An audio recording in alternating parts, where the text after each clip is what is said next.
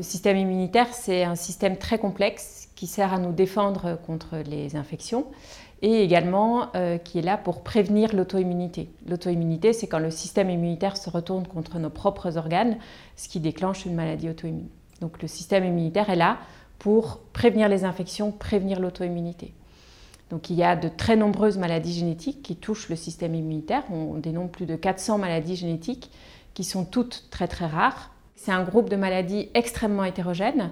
Euh, et donc, il peut y avoir des enfants qui ont une maladie assez bénigne, chronique, mais assez bénigne, et d'autres qui euh, ont une maladie très sévère, ce qu'on appelle le déficit immunitaire combiné sévère.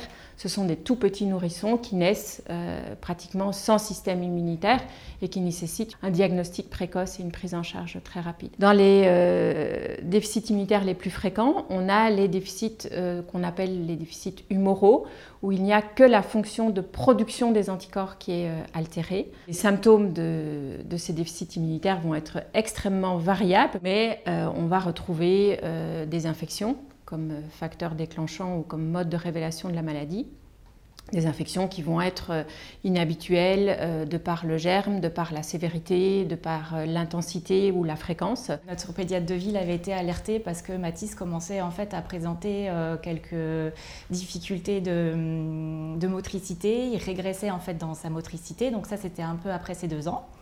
Euh, et euh, bah, au bout de six mois, en fait, où à un moment donné, on a dit maintenant ça s'empire. On avait des réveils nocturnes avec des douleurs, euh, les escaliers c'était difficile à monter, les trottoirs, le toboggan, tout ça c'était plus possible.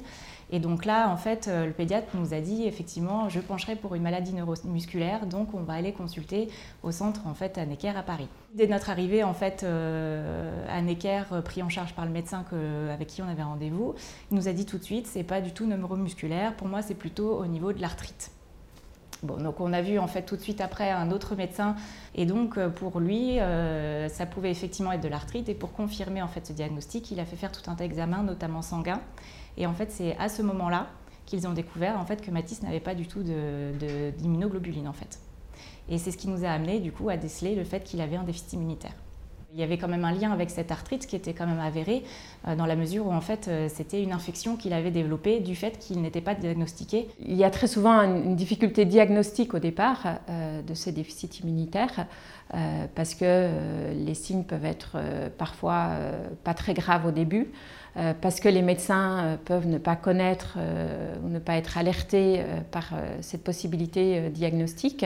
Et donc il y a très souvent une errance diagnostique au départ et que l'enfant soit ensuite référé euh, à un centre spécialisé dans le diagnostic, dans la prise en charge de ces, euh, de ces maladies. Le déficit de Matisse, en fait, c'est une agamma-globulinémie, donc ça veut dire qu'il ne produit pas du tout en fait, d'immunoglobuline. Euh, donc en fait pour lui le, traitement c'est une substitution en immunoglobuline donc on va lui apporter en fait ces immunoglobulines qu'il ne produit pas par différentes voies soit par voie sous-cutanée soit par voie intraveineuse toute la vie. Pour l'intraveineuse, qui est le cas pour du coup Matisse, euh, soit effectivement ça se fait via la pose d'un cathéter au moment du coup du traitement, donc euh, toutes les trois semaines euh, avant l'injection, ou alors via une petite boîte du coup effectivement qui reste sous la peau, un pack on appelle ça, donc c'est une chambre implantable. Donc c'est le système en fait qui a été choisi pour Matisse, donc il a effectivement un petit boîtier qu'il a sous la peau qui garde constamment. Ce sont des enfants qui vivent avec leur maladie chronique et qui doivent vivre, où la maladie doit prendre le moins de place possible dans le quotidien de, ces enfants, mais qui ont néanmoins une vie euh, euh, de qualité.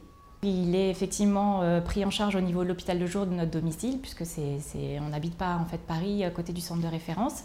Donc toutes les trois semaines, il se rend dans cet hôpital de jour, et il y a un vrai relais en fait qui est pris au niveau en fait entre l'hôpital de jour de notre domicile et le centre de référence au niveau de Paris euh, où euh, du coup on se rend à Paris pour le, suivi en fait global euh, tous les trois ou six mois en fonction en fait de, sa santé.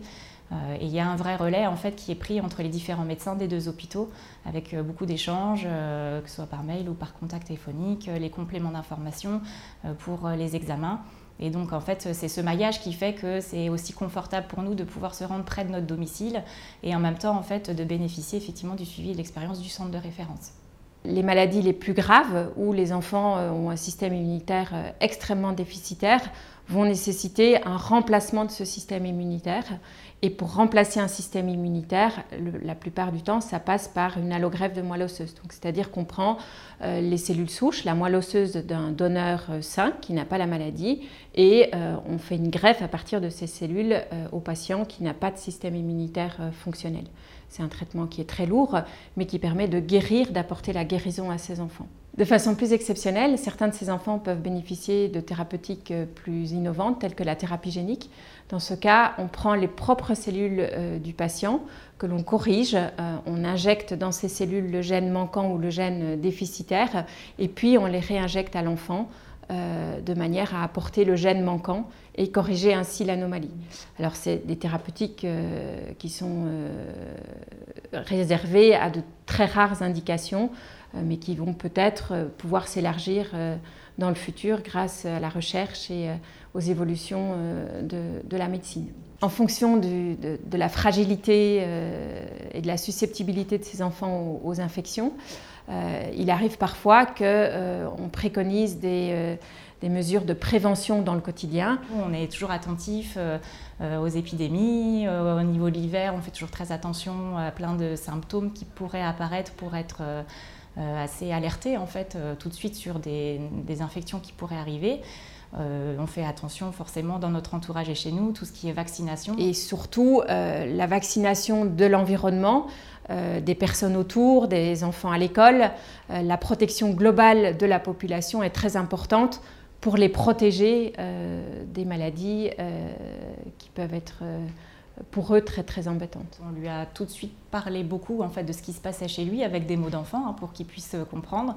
Et euh, c'est vrai que notre terme spécifique euh, chez nous un peu fétiche, c'est les soldats parce que quand on a deux ans et demi, on connaît bien les châteaux forts, les soldats. Donc c'est comme ça qu'on lui a expliqué que son château fort, il manquait de soldats et qu'il avait besoin en fait qu'on l'aide pour ses, pour ses soldats pour se défendre contre bah, du coup, les virus qui, arrivent.